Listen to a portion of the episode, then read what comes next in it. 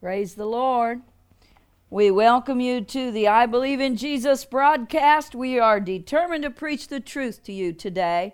Praise the Lord for the last service uh, that we were with you. We taught on pure sound doctrine of salvation.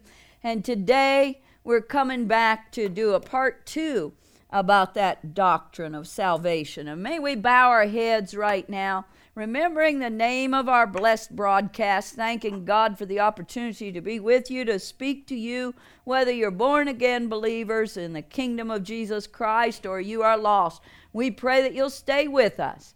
Let's, believers, bow our heads and come to you, Lord, with all of our heart, with faith in the written gospel of Jesus Christ. Father, we thank you for all those that are listening by air. We thank you, Lord Jesus, that you are with us. I ask that the power and the anointing of the Holy Spirit come and rest upon me to teach the written word of God. We thank you, Jesus, for you are good. We thank you, Lord Jesus, that you are merciful, kind, and loving and true. We thank you for the written word of God. In Jesus, I pray that if anyone that doesn't know you that's listening, that they will have the the courage to stay with us and listen to the entire broadcast, Lord.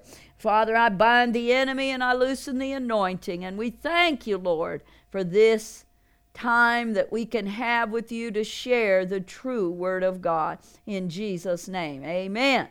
We thank the Lord Jesus for His written Word. I'll be reading uh, out of Second Corinthians 7 and 10, where Apostle Paul was talking about true repentance. Uh, let me just back up a few scriptures and uh, let me begin to read at verse 6. Nonetheless, nevertheless, God that comforteth those that are cast down comforted us by the coming of Titus, and not by his coming only, but by the consolation wherewith he was comforted in you when he told us your earnest desire for mourning, your fervent mind toward us, so that I rejoice the more. For though I made you sorry with a letter, I do not repent, though I did repent, for I perceived that the same epistle hath made you sorrow, though it were but for a season. Now I rejoice but that you were made sorry, but that your sor- you sorrowed to repentance. But you were made sorry after a godly manner, that you might receive damage by us in nothing. For godly sorrow worketh repentance to salvation, not to be repented of, but the sorrow of the world works death. For behold, this self same thing that you sorrowed after a godly sort, what carefulness, with carefulness, you worked it in you. So we thank you that Apostle Paul was teaching the truth. He was teaching the truth that, that there are two emotions of sorrow there's the real, true, sincere sorrow of sinning, and then there is a sorrow uh, because people don't like the consequences of their sin. Now, today we're again going into the topic of true salvation.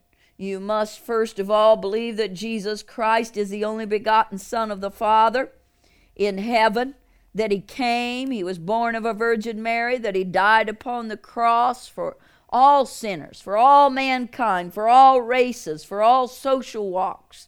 He died for the poor, He died for the middle class, He died for the rich. He died for all races. He's no respecter of persons. Jesus Christ is the creator of all things. He created all races of people.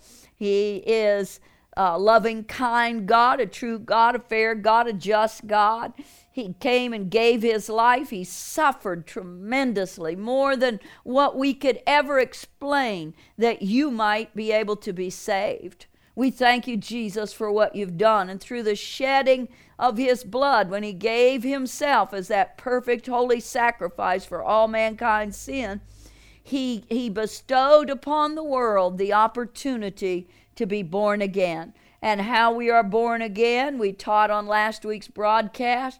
We repent of our sins, we confess Jesus Christ as our personal Savior, and we come to Him with a true sorrow that we don't want to sin anymore. And what an awesome thing happens to us. Now, at the point of salvation, Jesus Christ sends the Holy Spirit and Himself. Jesus dwells within our heart as well as the Holy Spirit. You'll find that in the book of Colossians that Jesus dwells in the heart of the believer as well as His Holy Spirit. And we begin to see that we no longer desire sin. Some of you are listening today that are lost in your sins. Some of you may believe that you're going to go to a place called heaven, but if you have not been born again, you are not going to go there. Hallelujah. The Bible is written and the Bible is truth. Some of you think that you can continue to mix and mingle with your worldly friends and do what they do and commit sin right along with them, though you confess that you believe Jesus is Savior of the world. Well, that's a sure sign you've never been born again because once you are born again, you no longer enjoy the pleasures of the sin. When you do sin, you become convicted and you have to go to Jesus and you have to repent and you don't want to sin anymore because his life now dwells within you. 2 Corinthians 6 17 and 18 teaches the believers of Jesus Christ, once born again, what they must do. It says, Wherefore come out from among them, and be ye separate, saith the Lord, and touch not the unclean thing, and I will receive you, and will be your father, and unto you uh, you shall be my sons and my daughters, saith the Lord Almighty. Now, the conception of separating from this world doesn't mean that you are going to be translated into heaven and not live here anymore. We have to walk it out. We're passing through as believers of Christ. Once we're saved, we have to fulfill the plan of God here upon the earth for our lives, but we must understand why it is necessary to separate ourselves from the world. We can't be a partaker of the world and we can't love the world. First John uh, chapter 3 talks about uh, the loving the world and it says that if you love the world and you have the love of the world in your heart that you don't love the Father in heaven. Jesus said that we cannot serve the world and serve Him. We can't have two masters. We only can have one. So if you're listening to the broadcast today and you have never accepted Jesus Christ as your personal Savior, and even if you made a confession of Him 10 years ago, but you're still wallowing in your sin, I guarantee you're not born again. You're not in right standing with God because once that salvation takes place in your life, and if you continue to follow Jesus, you will hate sin, you will hate the pleasures of this world, and you will have a desire for Jesus by His awesome grace to cause you to have the power to separate from those things. And that's what Paul was teaching. But the blessing of that scripture in 2 Corinthians 6 17 and 18 is that Jesus promises us that he will receive us when we make that decision to separate from the world, from this corrupt world and its system, and not any longer be dependent upon it. Yes, we have to work out there in the world. Yes, as I said, we have to live in the world. We have to live amongst unbelievers, but we're not part of them anymore. Some of you listening today are trying to straddle the fence. You're at a crossroads in life. Jesus is tugging at you. Some of you are wealthy listening to this broadcast and you're dependent upon your riches. There's nothing wrong with being rich and having money as long as you don't love money. The Word of God says the love of money is the root of all evil. It didn't say money was the root of all evil, it said the love of the money. The love, somebody listening to the program today loves the riches of this world. You've got money. But what good is that money going to do you? Jesus said, what, what does it profit a man if he gain the whole world and lose his soul? Someone needed to hear that today. Jesus Christ is speaking to you. You need to repent of the love of that money and you let, need to let Jesus become the Lord of that money. There's a parable about a rich man in the New Testament that rich man came to Jesus, and Jesus said, Yeah, you've kept all these other commandments, but go and sell all your worldly possessions and follow me. And that man couldn't do it. He turned and left Jesus. That was the one thing that he wouldn't give up He wouldn't separate himself from the world system. He didn't want to give up that money. He loved that money. And he lost his soul. Never tells in the Bible that he ever repented. As far as we know of, he couldn't enter the kingdom of heaven after he died on this earth because he loved the money, and it is the root of all evil. Everything stems from it. Somebody needed to hear that. And if that's you, you need to repent. You need to let God deal with you. That right there, that love of your money, could end up costing you your soul. And when you get to eternity, now let's think about that. When you get to eternity, eternity isn't a place where you got you can change your mind and then get out of there. I think about the story about the beggar Lazarus in the Bible that he sat at the gate of the rich man and he begged for a, a, a, drink or a crumb of food. And the rich man, he wouldn't share anything he had. Somebody's listening to the program. It's full of greed. Your heart and your heart, that love for money is cost you your family. It's cost you your family. You loved that money more than you loved your, your own flesh and blood family. It may have broken up your marriage. You love that greed, that covetous. You want more. You're bound up by wanting more and more and more. You're never satisfied. You already got more than you can ever spend. I'm speaking, the Holy Spirit is speaking to someone who is bound by the love of money. You know, you're go- your soul is going to be lost. Jesus said, What does it profit a man? If he gain the whole world and lose his soul. I say it again. What is that going to profit you? Your money when you face Jesus Christ face to face is not going you're not going to buy your way into heaven. You're going to have to spend an eternity, a place that goes on forever and ever. You're going to go to hell. You're going to the wages of sin is death, and that means spiritual death. You're going to end up in hell. Jesus is wooing you. Jesus is calling you. Jesus is talking to you. Some of you people listening to me won't separate yourself unto the world. You've thought about salvation. You've heard the message of the gospel of Jesus Christ, yet you prefer to stay bound by alcohol and drugs, and you just cannot imagine giving up the pleasure of your sin. Well, you, you need to stop and you need to think about what, what that decision is going to mean. True repentance honors the laws and the principles of God, and faith honors the gospel, and Jesus Christ is the gospel. Amen. How does repentance honor the law? In contrition, it mourns over its departure from a holy commandment. You will mourn. True repentance makes you grieve over sin. You begin to hate sin once you're saved. You don't hate people, you hate the sin. And it causes us to know that every time we sin, we sin against a holy God. Jesus is holy. Amen. He never sinned. How does the Holy Spirit help a person to repent? He's going to help you right now if you're willing, if you're teachable by applying the Word of God to the conscience, by touching the heart, by strengthening the will and the determination to turn from sin. Lord, I pray right now for the people, Lord God, that are under Holy Ghost conviction for their sin. You're going to you're there, Holy Spirit. God is omnipresent. He's everywhere. He's dealing with you. You're afraid to let go of that corrupt world system. You're afraid to let go of that false doctrine. You're, you have fears that are not of God. And Jesus says, Fear has bondage. Uh, we are only to fear the one who has the right to send us to heaven or hell. And what is it talking about? Reverent fear of Jesus Christ.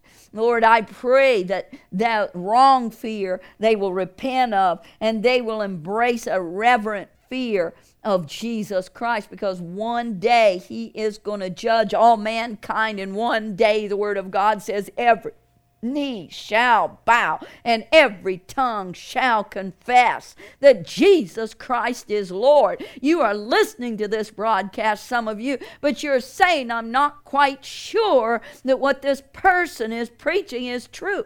I challenge you to get on your knees and say, Jesus, if you're real, forgive me of my sins, come into my heart.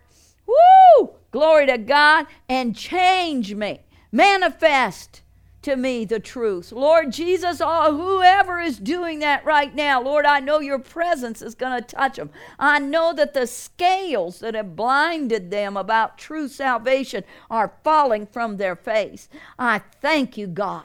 I thank you that you're dealing with hearts today. I thank you, God, that believers are, are going to begin to have an attitude of desiring to separate themselves from sin and the corrupt world system I thank you, Lord, that people are repenting of greed and covetousness and the love of this world. I thank you, Jesus, that you are dealing with the pride of life in many of your people that are listening. I thank you, Lord God, that they're letting go of their love of the world. Listen to these scriptures.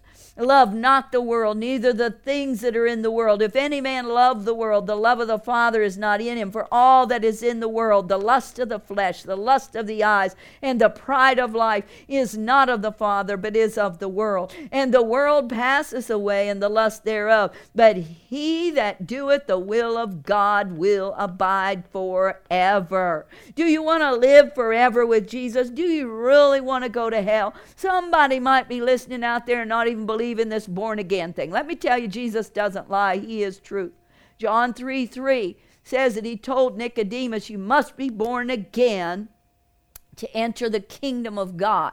Now, there is no other way in. I don't care what you've been taught. If you're listening to the broadcast, then I believe the Holy Spirit has caused you to listen because you have a hunger. Even if it's the size of a grain of a mustard seed, you have the hunger for truth and these false doctrines that you've been following, you just know that you know inside your conscious man that it isn't right. Something's wrong. It's not bringing you the full peace. It's you're not settled on the fact that this is the way to eternity.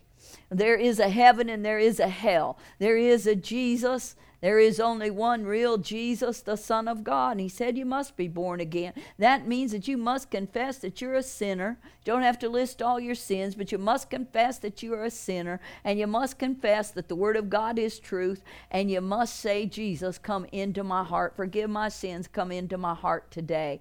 Someone is so bound up with fear, you're about to reach out take another drink, you're about to reach out and do something that touch that unclean thing that you know is wrong, that knows you that has you in bondage, that you've served this bondage for years, Jesus Christ can break it. I was set free from drugs and alcohol. Jesus Christ can do it. It didn't take me six months to get free. It took me one matter of one second. As soon as I had sincere, godly sorrow that we just read that Apostle Paul wrote about in Second Corinthians 7 verse 10 true godly sorrow as soon as i repented and i was willing to let go of the sin i was set free. Jesus wants to do that for you. Lord i close this broadcast today with a prayer for all those that are listening lord. I close it with a prayer jesus that everyone that's under conviction right now lord god would be able lord jesus to break, oh God, through to you